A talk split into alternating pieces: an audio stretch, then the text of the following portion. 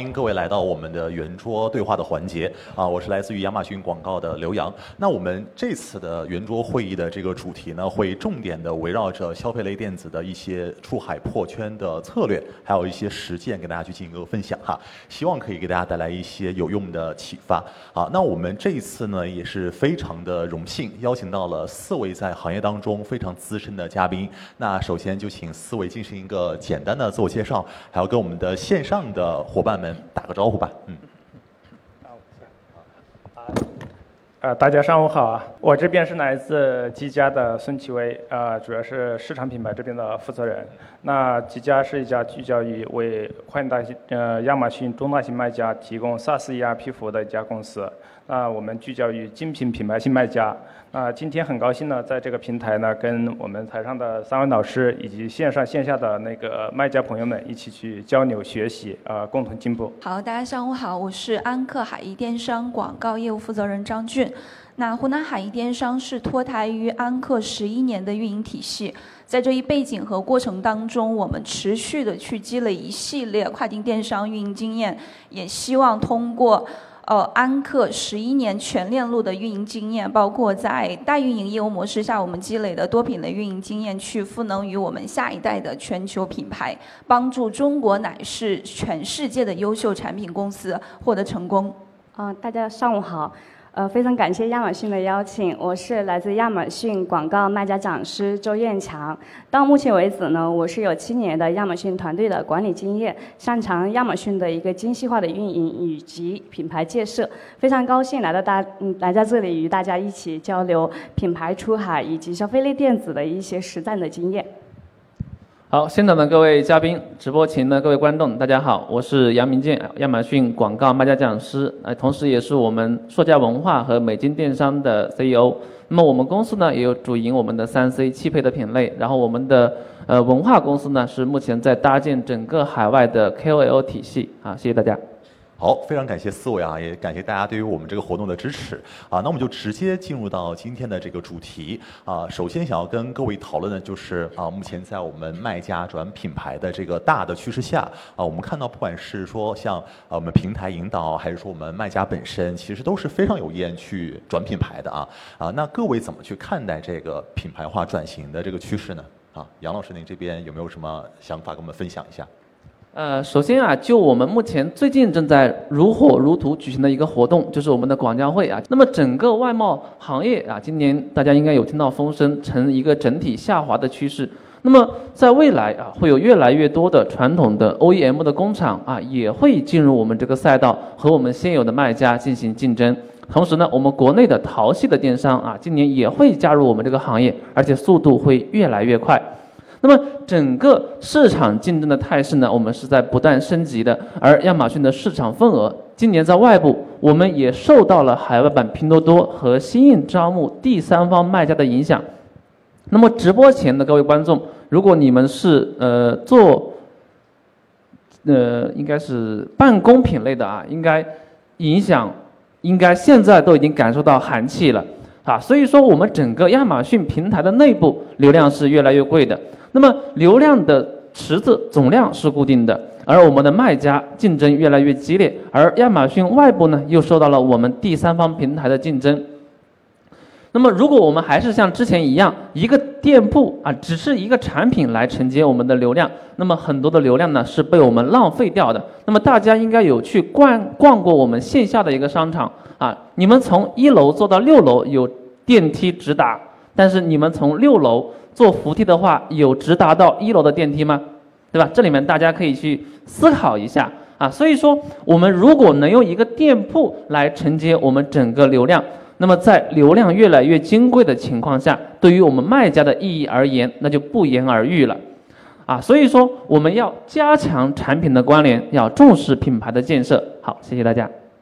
好，谢谢杨老师的分享哈。那确实，我们也有关注到今年整个出海的赛道的竞争是非常的激烈的哈。啊，很多品牌都也都说，呃，觉得现在的生意也特别的不好做啊，没有像以前那么的容易了。那么在这样一个竞争更加充分的大的背景下，我们出海的这些品牌和卖家们将会面临怎样的一些机会和挑战呢？好，我们这边请周总来给我们分享一下。嗯，刚刚我们杨老师有讲到，现在的流量成本呢，就是越来越高了，所以确实卖家的一个品牌化的转型呢，为我们后期的品牌的流量以及复购率，将会是我们低成本、高转化以及去获取品牌新客非常高效的一种方式。虽然说现在的类目的竞争呢也非常激烈，呃，市场呢也是比较白热化，但是随着我们消费习惯以及消费力的一些影响，还是有很多的机会与切入点的。如果我们能够快人一步，就可以抓住品牌化红利，所以说推品的话就可以更加顺利一点，早期形成自己的一个护城河。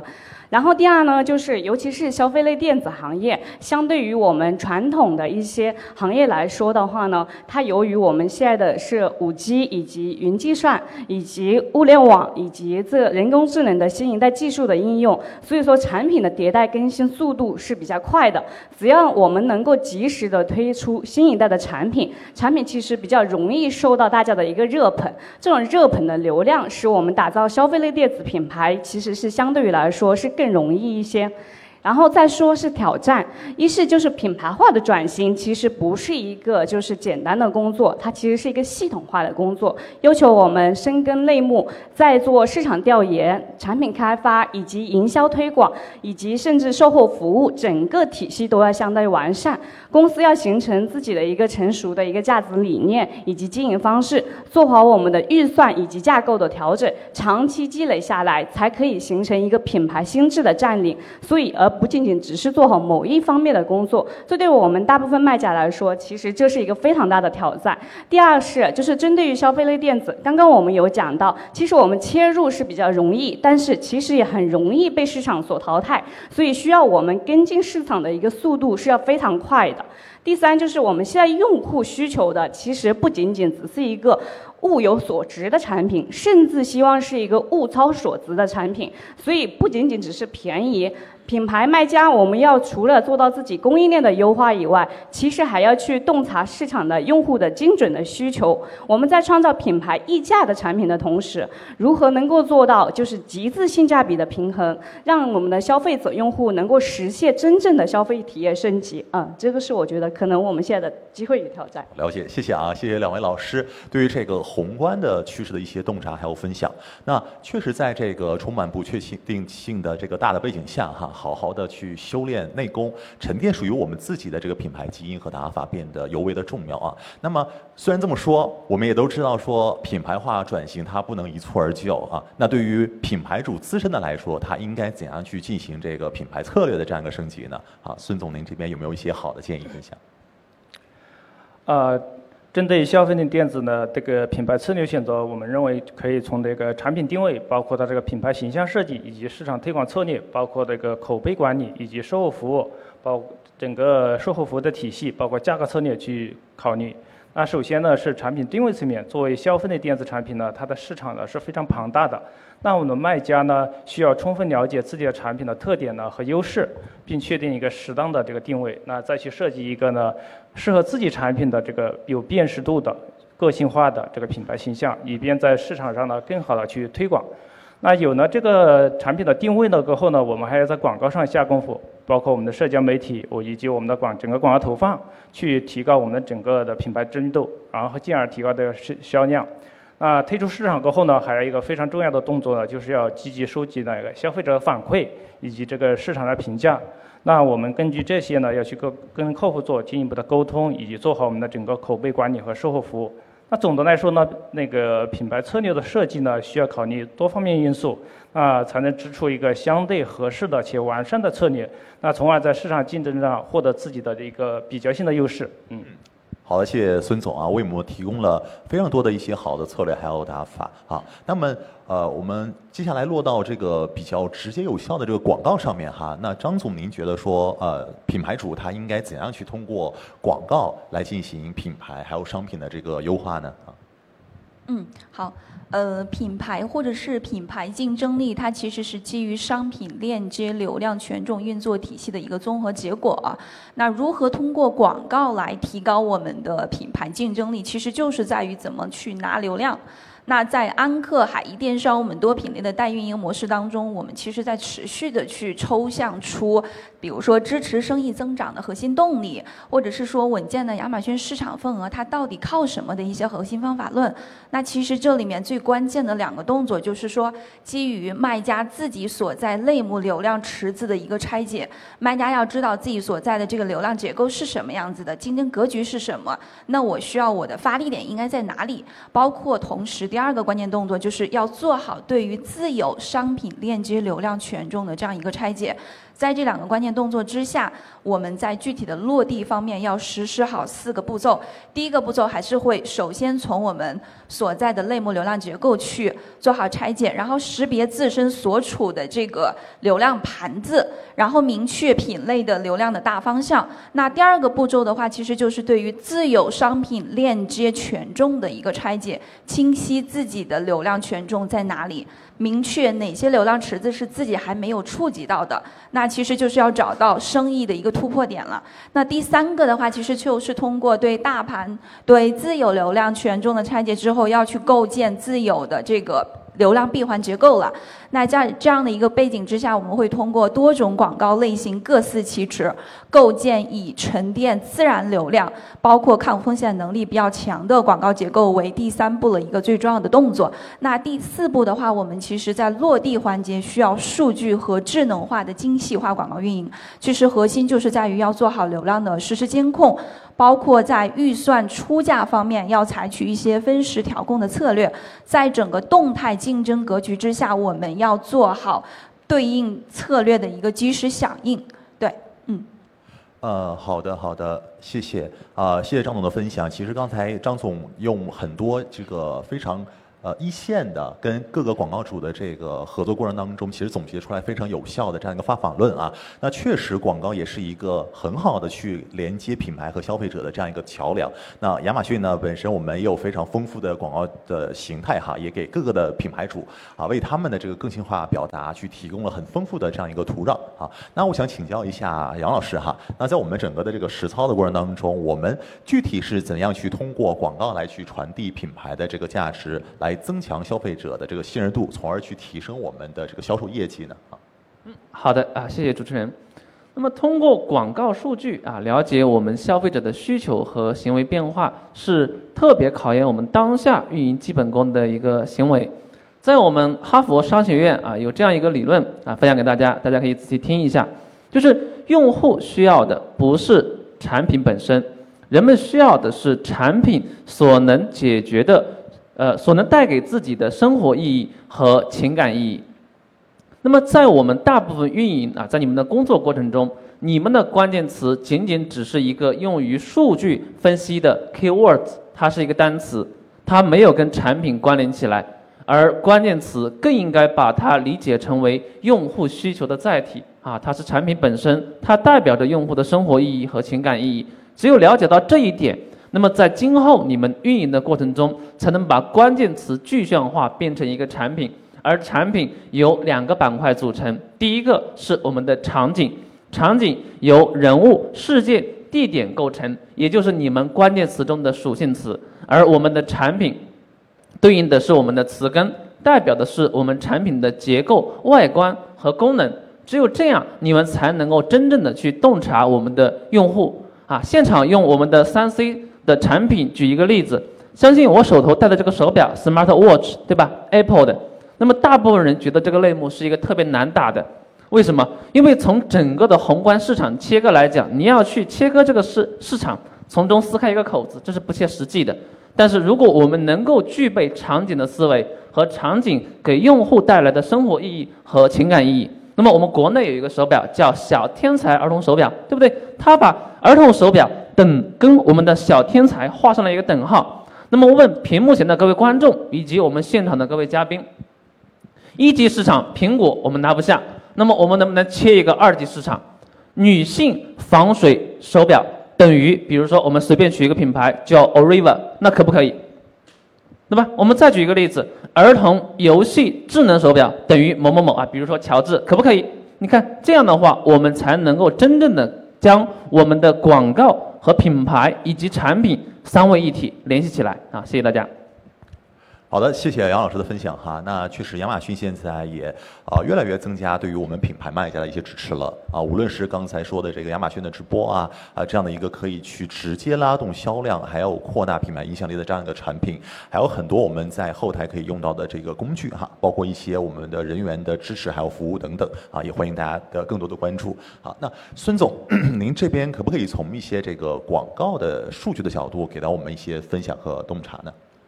呃。好的，那个我们认为的这个品牌价值呢，是一个就是通过广告传递这个品牌价值呢，是品牌建设的一个很重要的环节。那我们可以通过这个广告的这个差异化这个特性，凸显这个品牌的特色和优势，引导消费者这个眼球。啊，另外呢，这个社交媒体或者口碑的营销，也可以增强这个品牌在这个消费者心目中的呃认知和信任，从而提升这个整个的这个销售业绩。那这第一个方面，第二个呢，通过广告关注消费者的需求和体验，那关呃品牌的关注和关怀，那提升这个呃消费者对这个品牌的信任度和好感度，那呃品牌故事和文化对这个增强消费者这个品牌的情感和信任度呢，也是比较好的一个方面。那么也是需要注意的是，整个我们在品牌建设的周期相对是比较长的。那我们需要持续不断的向呃我们的卖家传递我们这个价值，基于我们品牌的价值、产品价值、服务的价值，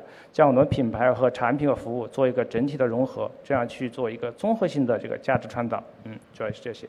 了解啊，感谢孙总哈。那对于我们品牌和这个广告策略的打法，它确实是一个像刚才您说的，是一个需要长期的呃精细化运营的这样一个过程哈。那。呃，我们最开始的时候其实分享了很多关于这个宏观的行业的一些趋势，那大家也都在向这个品牌化去进行一个转型哈。那我们在垂直到我们这个消费类电子行业当中去探索一些行业的一些相关的特性哈。那我想请问呃各各位的是，就是在我们这个行业的细分的品类当中，是不是也有一些广告策略的这样一个差异化啊？周老师，你这边有没有一些好的想法？嗯，好的，谢谢主持人。就是首先来说，就是我们针对于，呃呃，刚刚我们所说的广告其实是品牌营销中的一个关键的环节。做品牌营销的关键呢，其实我们首先是要做好产品画像以及用户画像。只有产品跟用户的高度匹配，这样我们才能更有效的去推广产品。但具体类目来说，亚马逊每一个类目都有一些差异化。我可能在熟悉的过程中，比较熟悉的是一个消费类电子的一个智能家居。智能家居有一些特征是它货值普遍比较偏高，功能属性是比较多的，所以使用的人群范围和场景是比较广，由此衍生出来的关键词的流量是比较多。所以整个类目来说，流量是比较分散的，在实践的过程中，我们首先要注意以下的几个点。任何的产品，我们都是要从产品和用户端出发的，所以在做关键词的调研的过程中，其实每一个关键词的后面都隐含了一定的搜索需求。将搜索的关键词与产品去解决客户的特定的需求的问题相对应的情况下，这样我们就可以对关键词进行一个非常好的一个分层以及归类，而不是盲目的一次性全部投放。所以我们可以对关键词进行分类以后呢，做好一些优先级的一些排序，进行分批次的投放。第二呢，就是相对于就是简单决策的这类产品啊，功能性的产品，我们更需要去结合多种的广告工具，让品牌以及产品多次触达一个用户，渗透我们的品牌影响力，才能让我们的转化更高一些。所以我们可以采用亚马逊。站内的一些广告工具，去先预热我们的产品，可以在品牌故事、以及品牌旗舰店、以及我们的帖子、以及 New Model 上面，这些上面可以去提前去告知消费者，引起消费者的一个注意。其次的话呢，就是我们有一些就是品牌广告的一些老带新的一些广告类型，以及用我们品牌视频去引入一些高质量的品靴，展示我们的产品理念以及品牌理念。同时呢，我们我们的品牌视频广告以及我们的展示型广告上面是可以切入一些用户式的一些代入性的场景的，这样我们就可以将我们整个产品以及品牌全方位的展示在客户的面前，多次触达以后呢，我们可以使我们整个产品以及产品线品牌实现我们的交车销售以及向上销售的机会就比较多。第三呢，就是我们货值偏高的一些产品的情况下，往往我们的消费者就是对我们的产品质量以及大牌的一个认可度是比较高的。所以说我们在广告投放的前期是需要去避开一些就是品牌的一些大词以及一些大的流量词，优先对我们自有品牌词以及精准的一些属性词进行地毯式的一些投放。再加上我们货值比较偏高，所以的话呢，我们消费者的一个决决策的周期呢，它会更长一些。所以在我们的一个在浏览营销的用户的一个呃回溯周期里面，我们其实可以选用一些更长的一个回览周期来去嗯抓住我们之前的一批浏览过的一些用户群体。所以这些呢，是我在一个消费类电子的一个智能家居行业里面得出的一些实战经验。嗯。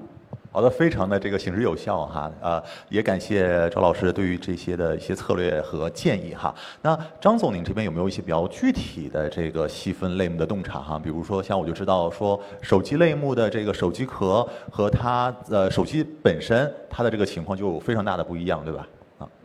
嗯，是的，我非常赞同刚才周总讲的，确实呃。对于不同的一个产品，它本身的一个流量结构是什么样子，那对应的广告策略确实会有千差万别。那我接下来就对刚才主持人所提到的手机品类或是手机壳进行详细的一些呃分析和介绍吧。那对于在我们实战过程当中，我首先还是会从流量结构来入手，先去看，比如说手机壳类目，通过我们的数据拆解会发现，百分之九十六可能它都来自于品类流量。可能品牌流量它占不到百分之五，那在这种情景之下，就意味着我在手机壳品类的广告策略，它从整个生命的全周期都需要侧重围绕品类关键词这样的一个流量去获得更好的曝光、点击，包括有效的一个转化。如果这个过程当中我把更多的预算投入到品牌流量当中，自有的品牌也好，或者是竞争对手的品牌也好。在我自身产品链接权重没有那么高，或者是我品牌背景还没有那么强的背景下，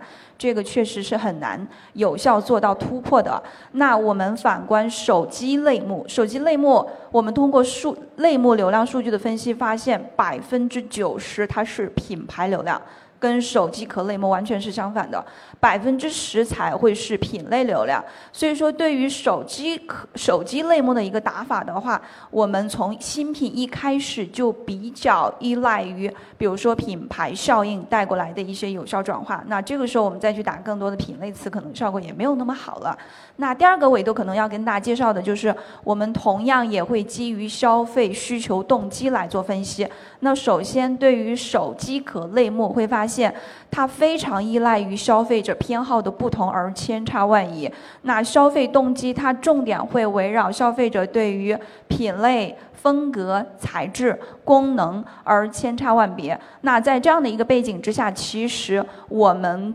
呃，卖家在做广告的投放策略的时候，可以通过一些主动型的展示广告，比如说我们的 SD 广告、商这个展示广告，包括我们的 DSP 广告，去触达位于流量漏斗上层的那部分新人群，持续的为我们的商品链接链接带来新的这样的一个流量。那同时，我们也会配合一些搜索广告，去做好底层精准流量的这样的一个高速转化。对。明白，好，谢谢张总的分享哈。那呃，回归到我们的这个企业本身啊，我们可以看到说，因为。品类还有企业的类型啊不一样，确实每个品牌它的增长策略还有打法也都千差万别哈。那确实，当我们要去做品牌化转型的这个过程之前，我们其实更多的去应该去思考一些相关的一个策略还有打法啊，不能盲目的去进入到这样的一个转身过程当中。好，那感谢啊四位嘉宾的分享，我们本轮的这个环节就到此结束，谢谢大家。